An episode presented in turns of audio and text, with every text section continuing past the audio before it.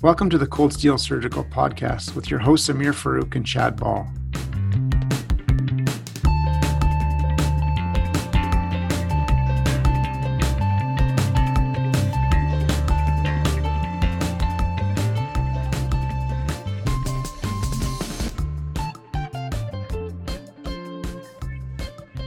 Well, we're absolutely thrilled on Cold Steel today to have our friend of the podcast and really national leader in trauma, critical care, and emergency general surgery back, Morad Hameed. Welcome, Morad. Thank you for joining us. It's so great to be here, Chad and Amir. Thank you for having me. So, we're really excited to launch a new series within the Cold Steel podcast family, and that essentially is a journal club. And first out of the gate, we've chosen your technical review of managing penetrating cardiac trauma. So we're really excited. The topic is uh, certainly close to all of our hearts, pun intended. And um, uh, yeah, we're we're thrilled that you're on, and we're thrilled uh, uh to go through this content because I think, you know, discussing it in combination with the review paper from the Canadian Journal of Surgery is probably really going to be helpful to a lot of folks. So thank you. So, Dr. Hameed, what was the instigating reason for you actually writing this paper in conjunction with Dr. Ball, Alex Lee, and Matthew Kaminsky? Yeah, thanks for starting with that, Amir. I, I wanted to start with this disclaimer that um, I'm not a cardiac surgeon, uh, nor do I have any specific training in cardiac surgery. Um, I approach this topic with um, complete humility uh, as a student, um, somebody who's very interested in the topic, and as a trauma and acute care surgeon trying to write for the audience of surgeons that may not find themselves in this situation but do have um, sort of leadership and um, teamwork skills to coordinate response in a critical situation and also have the technical skills uh, to at least um, get the exposure and get initial control.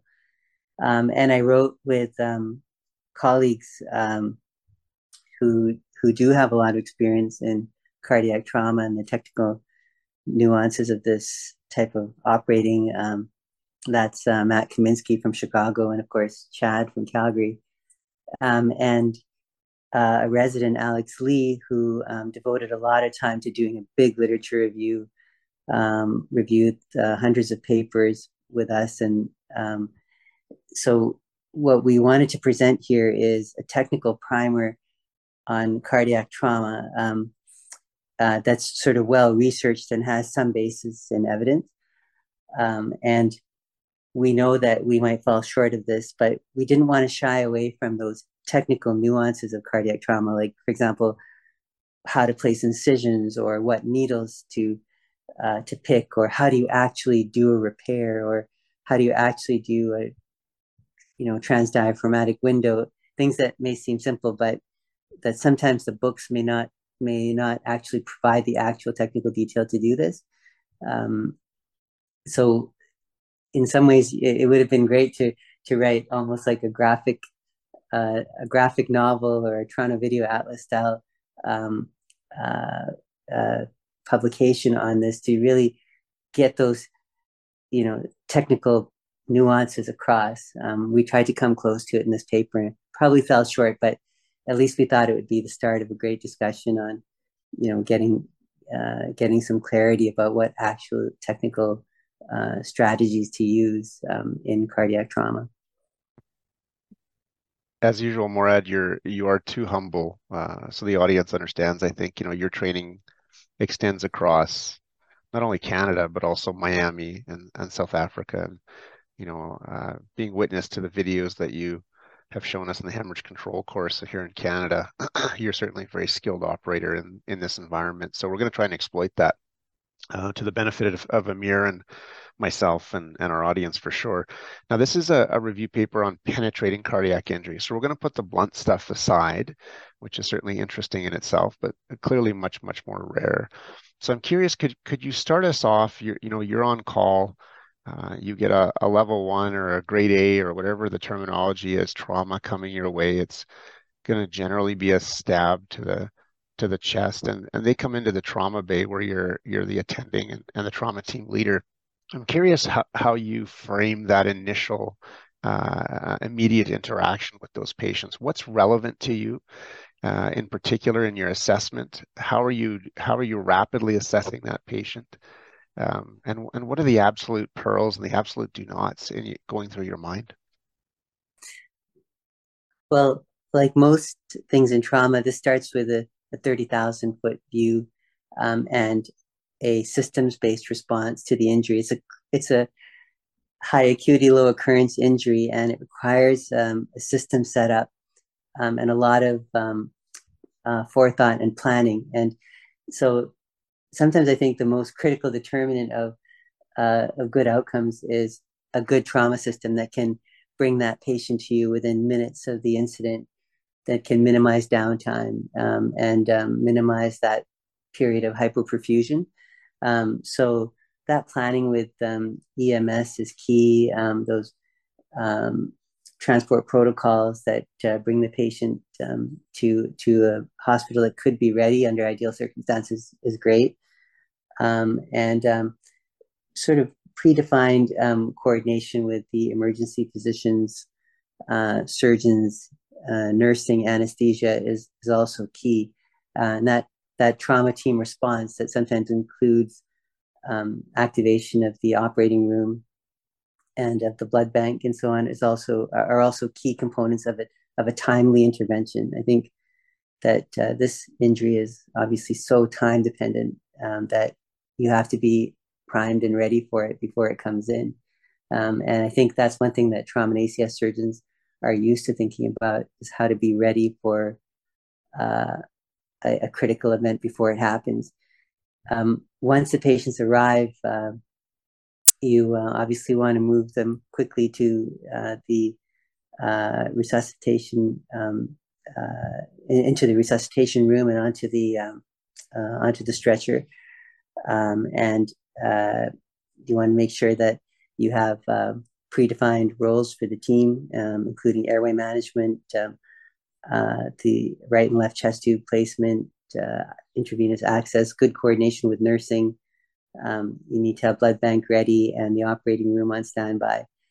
Um, and then I think some of the initial key, key uh, clinical priorities are to do uh, a quick primary survey, uh, understand um, how long the period of rest was, how good the perfusion is, does, is, does the patient have pulses, and uh, and then just proceed from there. It doesn't take that many clinical data points to to start to formulate an idea of how sick the patient is and what the next uh, uh, strategies might be.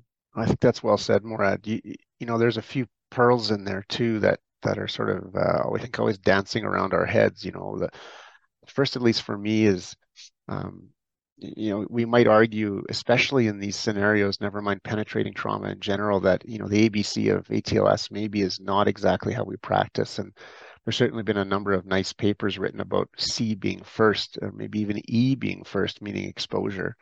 And so I think it's probably, I don't know if you agree, but, you know, critical when these penetrating trauma patients roll in, the exposure component, in other words, stripping them uh, uh, down and looking at every element of their skin from their axilla to their gluteal cleft to everywhere for those additional holes so you can start to work on trajectory in general uh, is important. And then, you know, the second part for me is is the ultrasound, uh, the extended fast examination immediately. And obviously, we're always going to start at the cardiac window, uh, no matter if it's blunt or penetrating, because I think as you'll probably go into in the context of when and when not to do an emergency department thoracotomy, uh, that's really the window that's going to change what we do in real time immediately. I'm curious how, how you sort of look at exposure and, and the ultrasound in particular.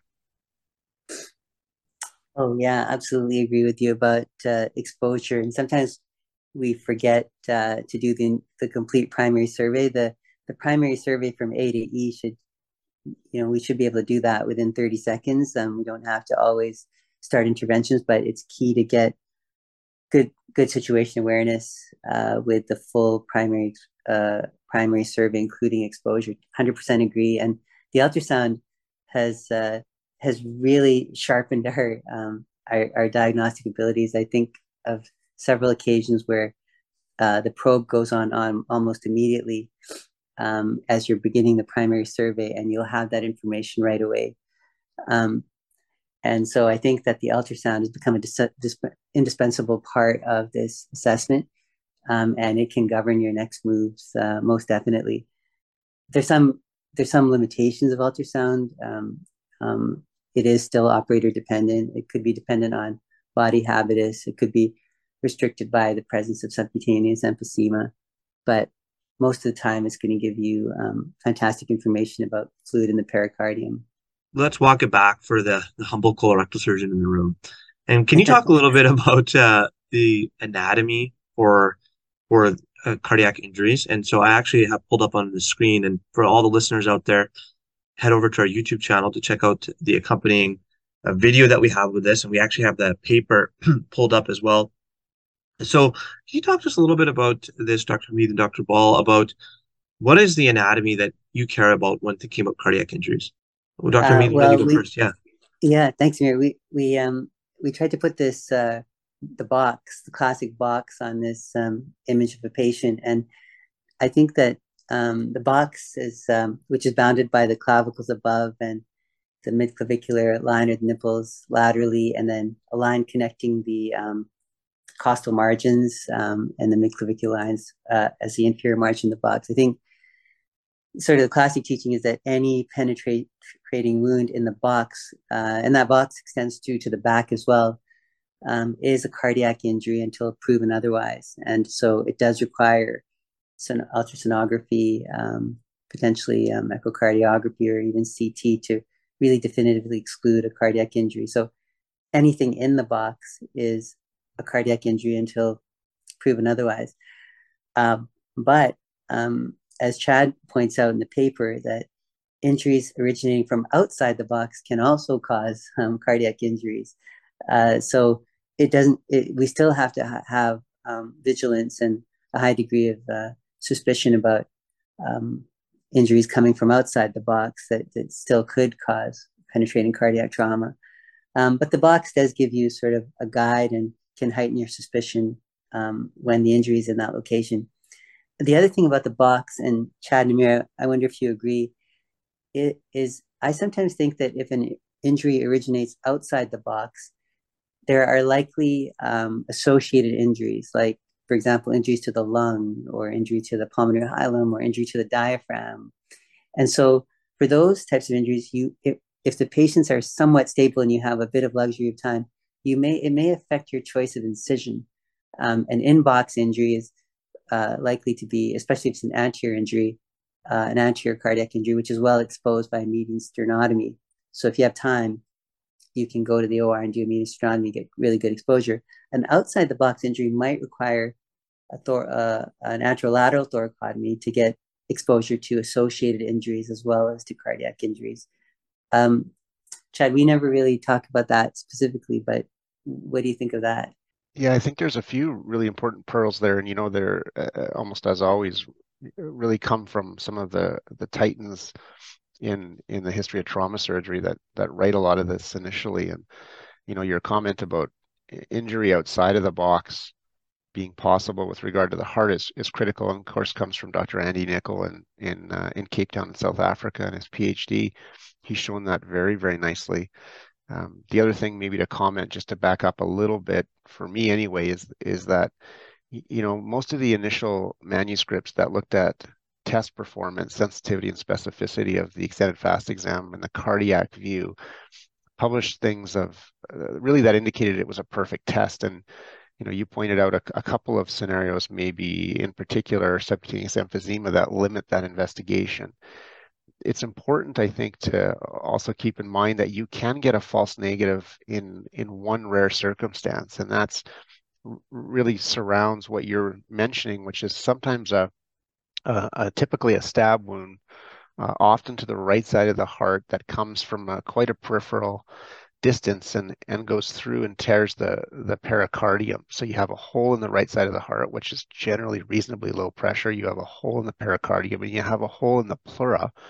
And so these patients can be very stable Um, but they have a persistent, again, usually right-sided hemothorax. And so for, I think us all, all in the trauma bay, if, if that patient gets a chest tube in their right chest as an initial uh, maneuver and the follow-up chest x-ray post-insertion shows a residual hemothorax, um, you need to rule that out. And, uh, you know, as we've shown in a couple of manuscripts uh, when you and I were in the US, that the, the reality is, uh, you know, ultrasonography is probably not going to do it, whether that's a formal echo or whether that is, you know, a bedside uh, uh, EFAST examination. So there is other other things we talk about trying, in terms of trying to rule that out, but uh, and I think we'll get to it in terms of a pericardial window, but uh, it is it is a way that that can be can be burned.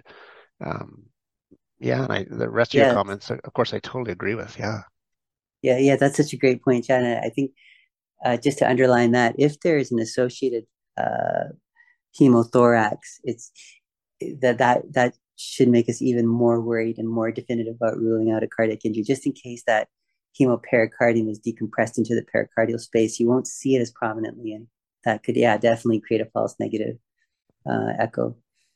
I think your, your other comment about incision choice is, is important too, because it certainly up front when you're learning this stuff or when you don't deal with it a lot, it's it can be very confusing. Um, I also I think we both recognize actually that you know certain um, uh, well-known uh, colleagues in various places around the world have real really strong opinions. I don't know how you approach it, but my overall sort of pathway in my in my brain is always that a median sternotomy is probably reserved almost exclusively for uh, a precordial stab wound in a relatively stable patient. And you know, part of that is you, as I think, as you insinuate, is you need time to do a sternotomy, which which you don't need to do a thoracotomy, which obviously is very quick. Um, so the stability physiology component of it's important, but your ability, you know, again, as published by Andy Nicol and others, um, to access some of the posterior mediastinal spaces or the back of the heart um, is possible through median sternotomy in, in the build of most, you know, typically males, but but not always. And so for patients that are unstable, that need cardiac decompression immediately, uh, where you're not sure, in, in particular gunshot wounds, um, those things tend to be a little bit more um, helpful with regard to uh, an emergency department or operative uh, suite thoracotomy. I agree.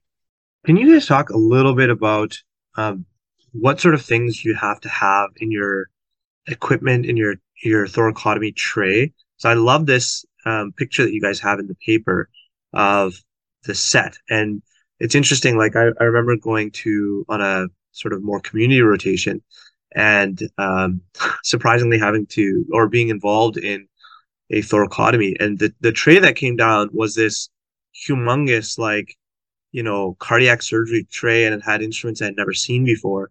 And the instruments that we needed were like buried somewhere deep in the tray. Um, so, can you talk a little bit about, Dr. Hameed, a little bit about what are the things that you need to have in your tray? And I think, you know, you're someone who's a systems based guy and probably has thought a lot about this. So, can you talk a little bit about what are the things you need and what are the things you probably don't need in your in your emergency department tray. Oh yeah, thanks, Amir. I'm so glad that you like that picture and that whole idea about the tray. Um, we like this. This begins sort of the technical aspect of this, and uh, I think that if you've decided to do um, uh, a resuscitative thoracotomy, particularly an ED thoracotomy, um, I think it's very important to be to try to control the situation to be as deliberate as possible. And that makes me think that sometimes it's a surgeon that's going to make the call to do this ED thoracotomy usually, and uh, uh, or maybe it's an emergency physician. But the point is, as your as your focus narrows to the technical exercise of doing an ED thoracotomy, you want to make sure that someone else has overall control of the resuscitation.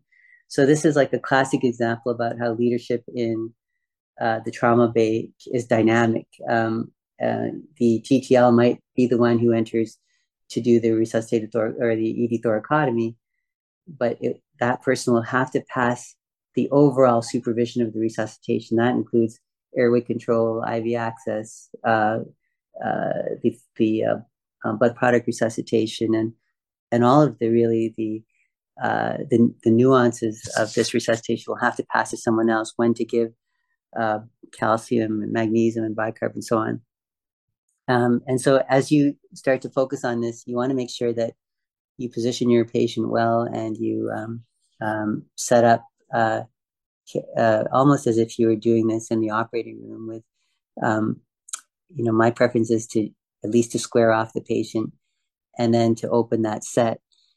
Um, and you didn't ask me all that, Amir, uh, but I'm, uh, but I think that that context is um, is important. I'm sorry for the digression. But then, as you as you open up this tray, uh, you want to make sure that I mean, it's much nicer if it has only the only the equipment you need and no equipment that you don't need. Um, and so the steps of the procedure, which include um, making an incision, and surprisingly, sometimes it's not easy to find a knife. And uh, we we tape uh, a ten scalpel uh, to the top of our set so that it's the first thing that comes into your hand. While you're making the anterolateral uh, thoracotomy incision, um, an assistant can open up the set and start to lay it out uh, in sequence. Um, so um, the knife cut goes down to um, the chest wall. Uh, and then I find that curved Mayo scissors are the second thing that you would reach for. Um, you punch those in uh, above the um, above the rib in the fifth intercostal space and cut the um, uh, cut the intercostals off the top of the rib and uh, enter into the pleural space. Uh, then the next thing you would want is the uh, rib spreader to get the Finochietto in. Um, allows you access to that pleural space. And once the Finochietto spread, um, you might find that you, you could gain a few more centimeters of exposure uh, by cutting the uh, intercostal muscles uh, forward uh, right to the lateral edge of the uh, of the uh, the sternum, and those few extra centimeters can provide you a lot more exposure, especially in a dimly lit setting, um, and it can also set you up for um, a um, sternal incision if you're if you're wanting to clamshell. So the next thing you might need, um, especially if you intend to clamshell right off the bat, is the Lebsche knife. Um, so once you finish with your curved Mayo scissors, scissors you move to Lebsche knife uh, to open the sternum and then really get great uh, exposure of the uh, of the chest. Uh, and then uh, usually the first move is to open the pericardium, um, and that's often done either by uh, grasping the pericardium between long Allises uh, anterior to the phrenic nerve and um, and then cutting the the uh, pericardium um, between the Allis clamps. Sometimes the pericardium is too tense, and you might have to freehand incise the pericardium again anterior to the phrenic nerve and parallel to the phrenic nerve, a few centimeters in front of the phrenic nerve to preserve that that structure. Uh, so you need um, to get uh, the Allis clamps followed by a, a knife, uh, and then the um, Metzenbaum scissors to extend the pericardial incision. Um, and so it's it's not a lot of instruments that you need um, uh, really to get uh, that exposure down to the heart and and to deliver it. And so it's fun to sort of think through the steps of an ED thoracotomy and then just align your instruments that way. Um, and we actually go over our the composition of our of our set um, every few years, and uh, and keep we keep trying to make it um, uh, more and more parsimonious. Dr. Uh, Ball, can you comment a little bit? Or what are some of the, the pearls that you have um, when when uh, obviously when doing this, the the instrument tray, and, and perhaps both of you can talk a little bit about your triggers for for when you would be doing this. Um, you know, you should, going back to the ultrasound of your heart, you should have some sense as to how much fluid is in that pericardial space. And so if there's a, you know, a, a two centimeters or an inch of, of fluid in that patient's in neo or full arrest, then honestly, you don't have to pick up the pericardium at all, as, as Dr. Hameed points out. Just grab your scalpel and make a little hole in it, and then and then cut it anterior posterior um, in theory, paying attention to the to the nerve, which is is not insignificant and it is important, but you know, oft forgotten for sure in the in the heat of the moment. But uh, you know, it's a little bit like putting a chest tube into a, a, a large pneumothorax. You don't have to worry so much about about injuring the lung. It's, it's far away, and the heart can, relatively speaking, be be sort of the same. Um, you hear a lot of debate, I think, uh, over the years about what you can do through a left-sided anterolateral thoracotomy. Um, and that's an interesting discussion. And I think what's often lost in it uh, as to whether you need to uh, extend over to the other side is, is a couple of things. One is patient anatomy. So I think we've all fixed multiple hearts and, and cardiac injuries through the left chest alone, not having clamshelled these patients. Um, but in other patients, you'll open them and you realize there's no anatomical or possible way to do that. And so it's really a case by case scenario. I think if you're not here a lot, which is really the intended target audience of our general surgical colleagues, then you should plan to come across the sternum if, you know if you need it at all. Away you go, clamshell the patient. Don't don't uh, don't try and be super pretty about it. If you are going to do work through the left chest, though, you also have to keep in mind that when we move the heart around, in particular, you know, in the context of a median sternotomy or a bilateral uh, anterolateral thoracotomy or clamshell, that when you when you raise it up, when you lift it up towards their head, you you automatically change the inflow in particular and the outflow to some extent as well. In other words, you kink the heart, and so you will arrest that patient the same exact thing, and we talk about it a little bit in terms of classic maneuvers, uh, digital or hand-based maneuvers. But if you kink that that heart out into the left pleural space to the left chest, it can also arrest the patient. Sometimes you use that to your advantage to to repair an injury in the back of the heart or or in a, in a, a challenging location. But um, you do have to be you have to you have to think about that in terms of where your hole in the heart is, and then of course the as I was mentioning the anatomy or the size and the the geometry really of of, of a patient, which which can certainly vary. Um, I think at the end of the day, again, for me, as I mentioned, the patients in, in cardiac arrest are close to it, and you've made a decision in particular that you have to do this thoracotomy right now, i.e., in a in an emergency department. Uh, your threshold for coming across the sternum should be very, very low. Um, just just to back up for one second, again, as, as someone who um, you know covers call but is not a trauma surgeon, is there is there ever a role for CT scan? You know, obviously this we're talking about the stable patient here, but is there ever a role for a cardiac CT um, in helping you make a decision about whether this patient has a cardiac injury, Dr. Hameed?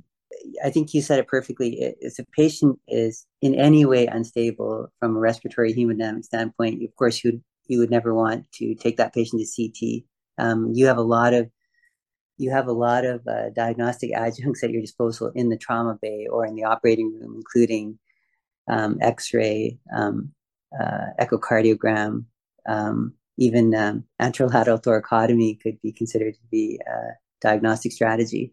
So there's a lot that you can do uh, to figure out what's happening um, in the emergency department trauma bay or in the operating room and, and sort of bypass the CT. I think occasionally patients are so stable um, and uh, our scans, our, uh, our, CT scanners are steps away um, that you could do a CT uh, uh, chest abdomen pelvis. And we we do we do CT so often um, to to guide our operative strategy, even if we know we're going to the operating room. That I I would say that a CT could have a role um, in operative planning, but um, certainly it it's usually the CT usually shows you an unexpected finding in that you've already gone through everything you can um, in the trauma bay in this situation.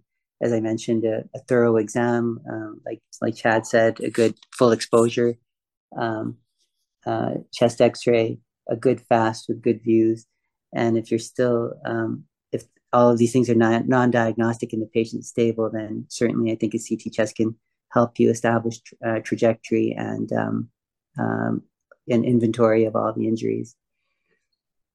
Yeah, I mean, I, I would certainly agree, uh, Murad, for sure. I, I, I think certainly the reality is that, you know, for gunshot wounds and the patient that, the, the unusual patient that shows up alive with a, a concurrent or synchronous cardiac injury as a result of a portion of a missile or a missile, uh, CT is is it's clearly very helpful. And then, of course, for the uh, unusual scenario of blunt cardiac rupture that's contained and controlled with, again, an alive patient, which is also relatively uncommon, um, you know, that's often where you diagnose it, to be quite honest with you. Um, Yeah, there's there's no doubt. I, I wanted to just switch gears here a little bit and talk about some of the nuances of something you and I love, which is the pericardial window. Um, mm-hmm. you know, I think with the with the framing of it that pericardial window is probably underutilized uh, in a lot of places in the world. It's a very powerful test. It can be performed in the emergency department under local anesthetic. It can be performed in the ICU in intubated patients, and of course in the operating theater. Um, what are some of your technical pearls with regard to uh, a window um, uh, and performing it in particular?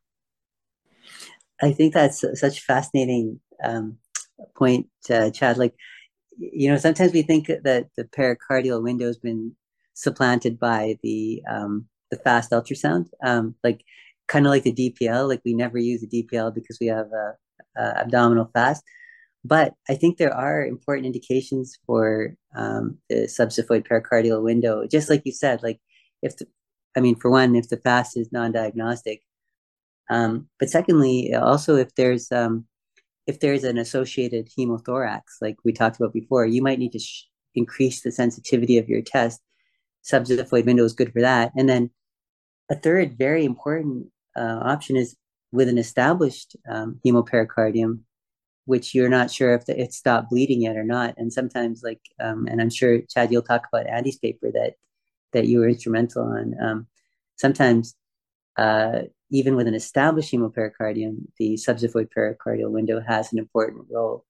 Um, and so there are there are very it is still a very relevant procedure. Um, I have never done it in the ED or under local, but um, I know it can be done uh, for our patients, usually uh, where I've seen it done and where we've done it, we've done it in the operating room. Um, careful uh, general uh, uh, endotracheal anesthesia, uh, obviously initiating positive pressure ventilation in a patient with an established hemopericardium is, is risky, and you want to make sure that that patient is pretty well resuscitated with good access and good um, good blood products standing by. Um, you prep the chest. You you make sure that you're ready for for anything. Um, so it's basically a full prep from uh, neck to thighs into the bed um, uh, bilaterally, uh, uh so that you're ready to extend this to a median sternotomy, um, to a laparotomy, to a thoracotomy. But the actual incision for the subxiphoid pericardial window is about six, seven centimeter incision centered on the xiphoid. Um, and um, that's carried down with with uh, cautery. These are stable patients, so you have time to use cautery and get set up properly. Uh, I usually um, excise the uh, xiphoid, so just kind of it's a tr- it's a sort of a triangle, an upside down triangle at the bottom of the sternum. So I usually kind of skeletonize it with the cautery and then try to amputate it high um, to get under the sternum, um, and then creating some space under the sternum. And sometimes you and then you uh, you have to divide the linea alba, uh, so you're getting access into that retrosternal space, taking care not to get into the peritoneal cavity. Um, and then that's when the sort of finicky part starts. You have to sort of clear away the um, the fat. Um, you might have to divide some fibers of the uh, central tendon, the diaphragm, to get up to the pericardium, and it's a it's often a deep hole under the sternum. Um, you can actually kind of push down on the diaphragm to try to bring that pericardium down towards you a little bit better. And when it's kind of in range, uh, you grasp the pericardium with Allises to the left and right of midline, and then feather through that um, uh, with a scalpel uh, to get to the pericardium. And sometimes I find I'm, um, I'm, maybe not the slickest, but there's sometimes a few false starts. You know, you have tissue up in your Allises that you think might be diaphragm, but uh, but might be pericardium, but it might be diaphragm. And so you sort of deepen that that vertical incision between the Allises until you finally do arrive at the pericardium. And when you do, it's pretty clear because you have a sort of a grip on it that's a firm, definite grip. It's really important to make sure the field is dry uh, because um, you don't want uh, the blood, any blood in the field to mix with the fluid that's going to come out of the pericardium, which will sort of contaminate the um, the diagnosis. And then you and then you're on the pericardium, you incise it vertically, and it's one of the most I don't know. I find it's one of the most thrilling and gratifying things in surgery when you see that clear pericardial fluid come through and and you know that you have a negative um, subxiphoid pericardial window. Yeah, I, I agree. That's a beautiful description. Um, you know, you touched on a lot of things that are really critical.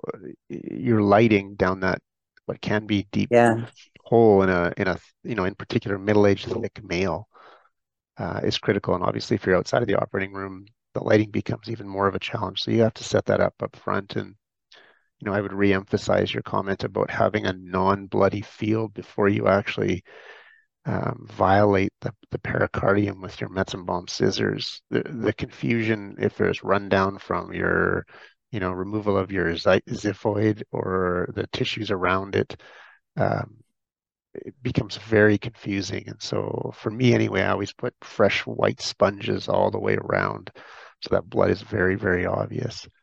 Um, the other thing I think that Andy Nicol in South Africa taught both of us was to uh, employ a sponge on a stick uh, technique to, in a sort of a corkscrew way down that hole to try and move the pericardial fat side to side and out of your your relatively small direct line to the heart. That's a very, very helpful tool. Yeah, that's a great move. Yeah, and you know his name keeps coming up, of course, as as we've both mentioned it now, and and the, uh, South African Cape Town group did do a randomized control trial that looked at um, very directly if you have a positive window in a stable patient that has had a cardiac stab, do you really have to proceed with classic sternotomy, looking for heart uh, injuries that are uh, repairable or need to be repaired because there's certainly a lot of those patients that may have scratches on their heart that really you don't need to be there for and that that's a nuance I think we'll probably we'll, leave behind and and we'll have uh, a link to that and also surgery paper. Um, but you know the classic obviously uh, scenario of a positive pericardial window you then proceed to a sternotomy for full evaluation of the heart I, I think probably stands in most uh, most circumstances uh, if we switch gears here again, and you know we've gone through, you've gone through beautifully the presentation of these patients, the physiology of them, the diagnostic workup, and then the the exposure, the incisions. So now you have a hole in the heart. Ideally, it's in your hand. How do you control that hemorrhage, either in the short term, setting up for a repair, or maybe in the long term while you're waiting for help from your cardiac surgery colleagues if the repair is um, uh, foreign to you or it's extremely complex, for example, uh, coronary uh, artery or something that that is uh, requires maybe uh, bypass or, or something like that. How, how do you control that initial hemorrhage? What are your options and, and tools in the in the toolbox? Um, yeah, Chad, Chad, we talked a little bit about um, the exposure. Uh, so I agree. I I didn't uh, I forgot to mention, but I totally agree with the idea of starting with a wide exposure um, and having a really low threshold to doing the um, uh, uh, sternal incision for an anterolateral thoracotomy. So you're almost doing like a clamshell. Um, and that can get you down onto that pericardium. And that first move is to open the pericardium. Um, it, and if you, the, I think the best thing to do once that pericardium is widely opened and you evacuate the clot from the heart, uh, from around the heart, and, the, and, and release that tamponade. Um, sometimes, if you're lucky, the heart begins to fill, and um, you'll start to get perfusion back. And once you see, once you release the tamponade and you get that cardiac filling, um, and you get, you start to get um, some perfusion. Um, you kind of know that things are on the right track, and you don't have to do anything uh, aggressive at that point. Um, you've you've done the biggest thing, which is to decompress the, the cardiac tamponade, allow the heart to fill, um, check in with the resuscitation team to make sure that uh, volume is going in. And then just digital control of the laceration is a key move. And I think there's so much to be said for um, just patient, calm, gentle digital control of that laceration. That gives you time to reestablish your exposure. Um, it even gives time to um, uh, change your venue and go up to the operating room where, where you'll have access to uh, good lighting, um, good sterile field, good equipment, the right sutures that you want, pledgets, um, and a, a, team of uh, nurses and anesthesiologists that will really increase the power and capability of this uh, of this uh, repair. Um, so I guess it's a long way of saying um, I think digital control is a very good opening move. Would Would you agree? Yeah, I, I mean, I think it should always be your default. You know, our hands are magical, intuitive instruments, and uh, you know, as you're as you're implying, it doesn't mean putting your finger in the hole. It just means covering it and supporting that um, that immediate uh, hemostatic move. Um, you know, in the manuscript, uh, there um, there's a beautiful picture of a Foley catheter, which is oft talked about, but certainly comes with with risks. Uh, uh, what do you think of of putting Foleys in hearts, and and when do you or not do that? Uh, I I've been sort of conditioned not to use it. I'm so worried that the Foley will pull out, but I do like it as an option, um, and um, especially for maybe a larger wound, and you can sort of hyperinflate that balloon. It has to be, you have to be very careful once it's in to be very, very gentle with it. I think a little bit of leak from around a fingertip around a Foley is totally fine. Um, and it's certainly better than the op, the uh, uh, the possibility of pulling that Foley through. So just sort of very gently placing the Foley and inflating the balloon in a larger wound, I think would make sense. Um, but Chad certainly would love to know what you think about that. Yeah, no, I concur. I mean, I, I've sort of been called secondarily to look at heart wounds where the Foley catheter, I think, like we all we've all seen, quite honestly, has uh, has pulled through the heart and taken a difficult situation and made it effectively impossible with subsequent patient demise. So you have to be, as you say, very very careful with that catheter.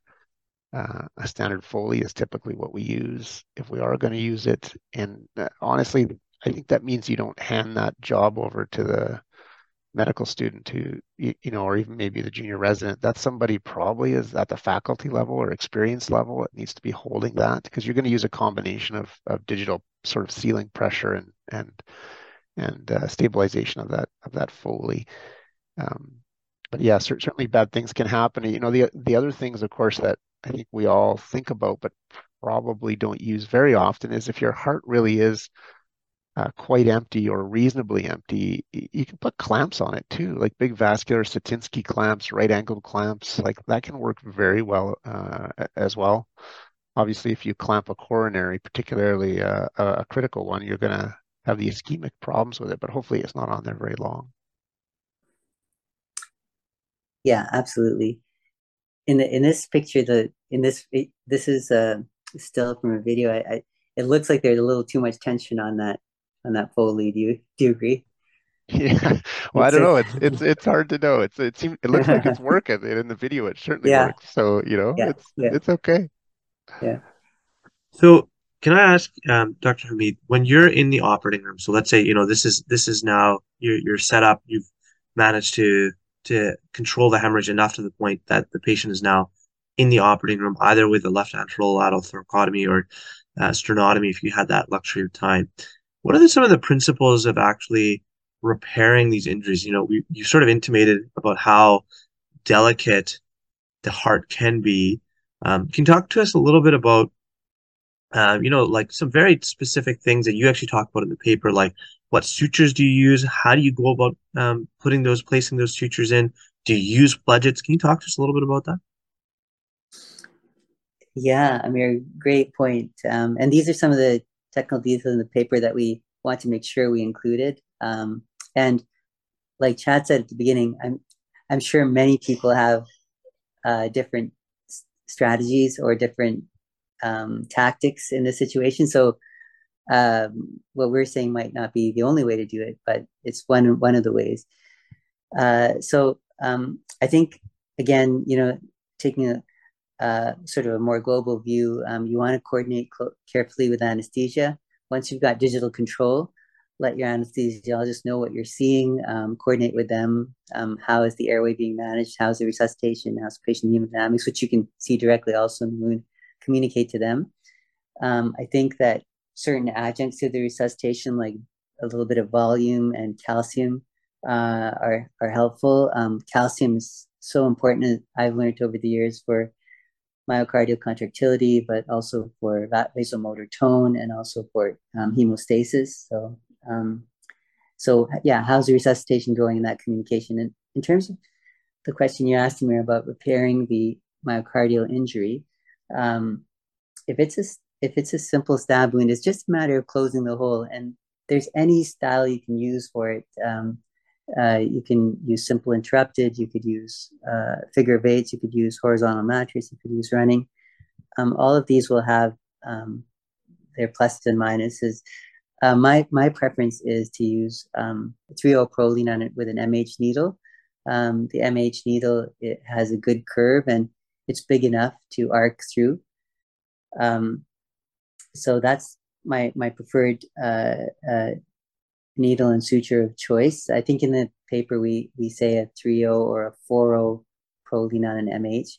If you're suturing on ventricle, um, the idea is to maintain digital control with uh, uh, on the laceration, and then um, pass that needle um, uh, uh below your uh, finger. The, the heart's going to rock and and uh, and sort of twist away from you occasionally, and so um, you have to sort of have sort of mimic its motion, account for the motion, and then create an arcing bite um, below the fingertip and pass it to, through and through the laceration. Um, with the horizontal mattress, the nice thing is if you have a double armed Prolene, you can take the second needle and also pass that under your finger. And now suddenly you have like a horizontal mattress suture uh, that's spanning the laceration. Um, and I think Chad points this out so beautifully in the paper that to use the curve of the needle is very important um, it's it's it's it's a it's a key point to pronate the wrist, and as you arc the needles through, the more the, the way you use the curve, there's so many benefits in that. It catches a little bit more tissue um, in your bite, um, and uh, so it's less likely to pull through. And also with that pronation effect, the needle will stably come through the tissue so that when the tip emerges on the other side, it won't retract back. Um, and this is a key point that we always talk about with the residents is if you if you've appropriately used the curve of the needle, that needle tip will be stable when it comes to you. Can actually let go with your driver and pick it up on the other side and arc it through on the other side.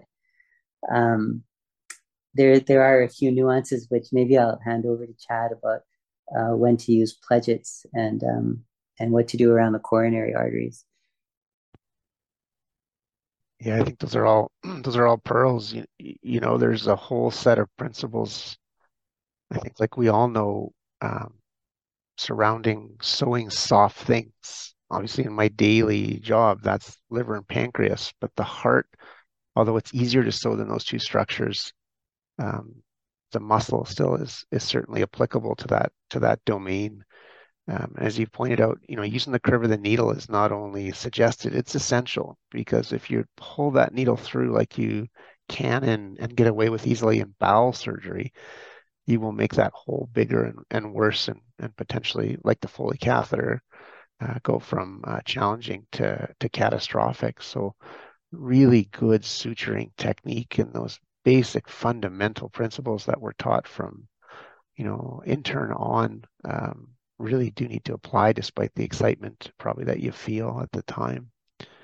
Um, you know, in HPB surgery, we use, you know, four O's, more commonly five and six O's on RB1 needles. And again, I would reemphasize that that is not the workhorse needle uh, or suture for most cardiac injuries. The, as you point out, the 3O um, uh, on an MH needle in particular is is the way to go for, for most scenarios. Um, when we start to talk about those those more fine sutures, though, you're you're right. It's more about sometimes closing scratches in the heart or working, you know, back and forth and and under and around uh, coronary arteries. I think the truth is that um, if you're in a location where you don't have access to cardiac surgery, then it is what it is. But if you if you do and you believe that the laceration extends into a coronary, um, you should probably ask for help. Um, more often than not, those patients will go on bypass and they will uh, get an extensive and, and, very nuanced repair that is beyond the capabilities of, of most of us. Um, the other thing to keep in mind is this picture shows is that uh, it's sort of a, a, setup, obviously, for an atrial appendage injury here with a clamp, but we can use staplers in particular in the atrial appendages a TX or a TL or a TA, depending on the company you choose, uh, linear stapler uh, is absolutely superb, very much like the lung, um, and, and works very well. And it works to the to the extent that you don't have to oversew that staple line uh, almost ever. Um, so yeah, I think that... the, the take home message is that that 3.0 Prolene MH needle is is your workhorse, and you should get that out early. Sorry, Morad, I lost you there. Sorry, Ted. I just want to ask you: Is that uh, a stapler with vascular load um, or a blue load? Is it does it depend on the thickness of the structure you're stapling? Yeah, great great point. Always um, always depends on on what you're what you're uh, trying to accomplish in terms of the anatomy and the and the thickness. But in general, that's going to be a vascular stapler. You betcha. So sometimes that's got the V on it. Sometimes that's an X. Again, it depends on the on the company that you're that you're uh, you're pulling from. Um, you, know, Morad, I, wanted to switch gears maybe one last time here again and and ask in, particular a, a couple of very directed questions. Uh, one is, do you close in your practice the pericardium on the way out? And if so, why so? And if not, why not? Huh. I um I like to close the pericardium. Just, um, uh, just it's just a preference to restore anatomy when possible. Um, I know that um, there are different views on this. Um, for a uh, in closing um, an anterolateral thoracotomy, um, I do like to close it because I find that um, the heart really swings back into position. You know, if it, it kind of herniates to the left when you have the pericardium open on the left. Um, so if you can put a few interrupted ovicles or two ovicles in the pericardium, just just the act of closing down the pericardium a little bit will swing that heart back into its anatomic position for the for the uh, anterolateral thoracotomy. Um, you still leave gaps in the pericardium in case there's a little bit of pleural fluid or residual blood, so that it can leak out to the chest into the into the pleural space to be evacuated by a chest tube. Um, with the with the median sternotomy, I think it's probably not as essential in terms of cardiac herniation to close it. I still do like to close it um, to create that sort of smooth barrier um, to restore cardium under the sternum. And if someone has to ever have a redo sternotomy, um, you'll still have that plane preserved there. Um, and um, in the paper, we describe sort of teeing off the bottom of the um, the uh, pericardial incision when you do a median sternotomy. So you do this long vertical pericardial incision, but you tee off the bottom, and you can leave that bottom part of the T open again for for the entry of chest tubes and for for drainage of any residual fluid or blood after the procedure. Um, so um, my answer would be my pre- that my preference is to close the pericardium where possible. I do know that sometimes it's not technically feasible to close, particularly if the heart is really swollen after big resuscitation. Um, and occasionally that might be in a damage control situation where you just actually you're overall just temporarily closing the chest, taking the patient to ICU, and you can return. Hopefully, at that time, if the swelling is down, you might have a second shot to try to reapproximate the pericardium. Um, but uh, I'm totally open to a discussion about that. Yeah, no, I think you've hit all the relevant factors that, at least in my mind, go into that decision to close or not to close. And my preference and my bias is, of course, the same as yours which probably shouldn't surprise us given given our, our similar training.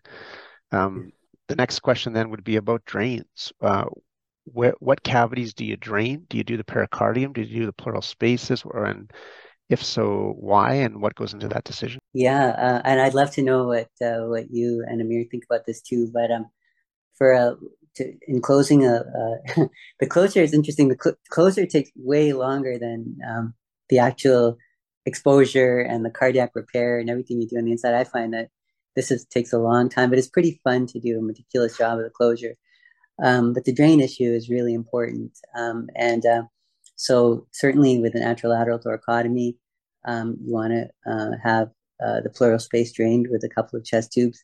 You've been in that chest, um, and there's for sure going to be bleeding from the chest wall and uh, from the pericardial edges and um, and from the from the stab wound itself.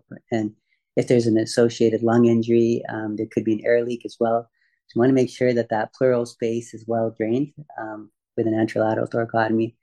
I think that if the if there's gaps in the pericardium, um, it might be possible to uh, just leave it at that with the drains in the pleural space. But if you have a uh, if you have a nice um, trajectory to get the chest tube into the pericardium, um, that would be reassuring if you could also drain the um, the uh, pericardial space. But the I think with a median sternotomy, the pericardium is nicely drained by two chest tubes coming from below um, in the epigastrium. Um, so in the in the paper we say to make sure you go sort of through the uh, to the rectus muscles on both sides to avoid a um, a uh, hernia at the uh, at chest tube entry site. So I usually try to, you know, tunnel two chest tubes from these um, these uh, incisions and these independent stab wound incisions in the epigastrium. Um, one chest tube is an angled chest tube that sits uh, sort of behind the heart and sort of takes a posterior anteroposterior trajectory, and one is a more uh, is a straight chest tube that goes more vertically up and sits anterior to the heart uh, in the pericardial space, and that and um, and then you can try to close the pericardium over that. Um, just one more, uh, just going back uh, for a moment to the anterolateral, sorry, to the anterolateral thoracotomy chest tube. You'd have to place those chest tubes a little bit lower than usual because um, because they're sort of passing below that incision, which is usually in the line where we normally place chest tubes. So those have to be sort of guided in carefully, manually, uh, just above the diaphragm, a couple of centimeters or a couple of interspaces below your anterolateral thoracotomy incision. So what I'd like to do in, in closing is ask the both of you to talk um, about the top three pearls or tips or pitfalls even top three things that you want our listeners to walk away from after listening to this or watching this uh, on on our YouTube channel top three things that you want people to walk away with with um, with cardiac injuries and maybe we'll start with Dr. Ball well thanks Amir that's, that's a fun question I guess in in temporal sequence, I would say um, becoming very very good at obtaining um, reasonable cardiac windows in the extended fast examination is critical. Um, the way I think that you do that, I think the way that we all learn how to do all of this is just practice, practice, practice, iterations and volume, right? Same concept. You can't you can't get your way around that. So looking at, at a, as a trainee every single heart you can in an emergency department for every single injured trauma uh, patient, for example, is helpful because you you really ingrain what's normal, and as soon as you see abnormal, boy, is it obvious to you. So the extended fast examination would be number one. Uh, I would also throw in there that although one of the dominant emergency medicine, you know, point of care ultrasound uh, courses starts you in the right upper quadrant, never ever do that. When Dr. Rozycki, uh, Grace Rozycki, um, invented the fast examination, the reason, again, as I said earlier, that you start at the heart is because that's what is going to uh, change what you do in the in real time immediately uh, in terms of uh, physiologically critical patient with a with a precordial stab. So start at the heart, get good at it, and then uh, trust it because it's a very good test outside of the um, uh, scenarios that Dr. Hameed and, and I mentioned. Second thing I would just reiterate again, maybe for the second or third time here, is um, get your sutures open early, and in general, that's going to be a 3-0 Prolene on an SH, uh, sorry, on an MH needle, MH. Uh, however, have other choices around, in particular, a 4.0 Prolene on an on an SH, and potentially a 5 or a 6.0 on a, on an RB1. Um, the third thing I would say is uh, that we haven't really talked about is the importance of evaluating the heart for internal injury after uh, a lot of these stab injuries or stab traumas. So if you piece together the literature in the various series over the last 50 years or so, you could certainly defend the idea that about 15% of these patients will have internal cardiac injuries, meaning valvular injuries or septal injuries, things that you're not going to be able to see in the operating room repairing the essentially the outside of the heart. And so all of these patients as mandatory should undergo post-operative, ideally transesophageal echo, and if not, transthoracic echo to rule out those internal injuries, which, as we all know now, are often fixed percutaneously um, in really neat ways by our uh, interventional cardiac uh, um, surgeons and, and, cardiologists. So those would be my big three, I think, uh, given our discussion. Thanks. Fantastic. Dr. Hameed. A couple minutes to think about it. So I, I'm going to put mine under resuscitation, exposure, and control. So for resuscitation, I think it's very important to take a team-based approach to this. Uh, careful coordination with um, the emergency anesthesia and surgery teams, and in particular, you don't you want to make sure the patient is well resuscitated or on their way with good access to being resuscitated because you don't want to initiate positive pressure ventilation in a patient with tamponade unless you're prepared to resuscitate. And the idea is that if you could just create a little bit of intravascular volume and some a, a, little bit of central venous pressure, that's sometimes enough just to offset that tamponade so that when you introduce positive pressure ventilation, the patient doesn't arrest. So that just simultaneous uh, resuscitation, intubation, and decompression, it, it has to go on together, and you have to have good backup with resuscitation as you enter into this uh, battle. Um, in terms of exposure, um, I really like what Chad said about the clamshell extension. Um, the incision should be made, the skin incision anyway, should be made, in my opinion, starting to the right of the sternum actually, and then coming across uh, to the left anterolateral thoracotomy and then arcing up upward a little bit uh, as you move laterally. Um, I find that sometimes that incision is a little bit misplaced. You know, it can be sometimes too high through the breast or too low, and it, the axis is limited. But one reliable landmark for this, I think, is the inframammary fold.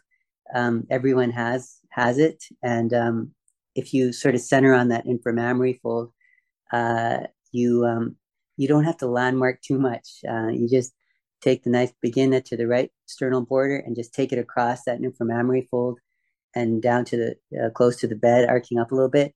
It's super simple to do, and you're already down onto the chest wall in uh, in a few seconds, and then you can just punch into the intercostal space at that level, and usually that's the right spot. Um, and then control, um, I would just say that everybody with um, with uh, who who's been committed to um, an anterolateral thoracotomy has to have the pericardium opened. Um, don't back down if you think the pericardium looks empty. Um, I've definitely been fooled by that, and uh, it, once you're in, you are committed to exploring that pericardial space, and there's often a lot of blood in there that's kind of hidden. Um, so do open the pericardium uh, and don't try to evaluate the the heart from outside, even though it's sometimes tempting to do so. Um, digital control is a very useful tool, as we highlighted. Um, we didn't highlight things like aortic cross clamping and pulmonary hilar cross clamping, but I think those are very strong adjuncts to the aortic cross clamp is not just for controlling bleeding below the diaphragm. It is helpful to restore cardiac perfusion. So if the, if the heart doesn't start by simple uh, de- decompression of the pericardium, cross clamping the um, aorta, starting compressions will might help you with coronary perfusion. Similarly, uh, dividing the inferior pulmonary ligament and cross clamping the pulmonary hilum in patients with associated lung injuries uh, can prevent um, uh, bleeding from the lung and also air embolism. So those are some important steps of control that we didn't um, didn't highlight too much in our discussion, but that are in the paper.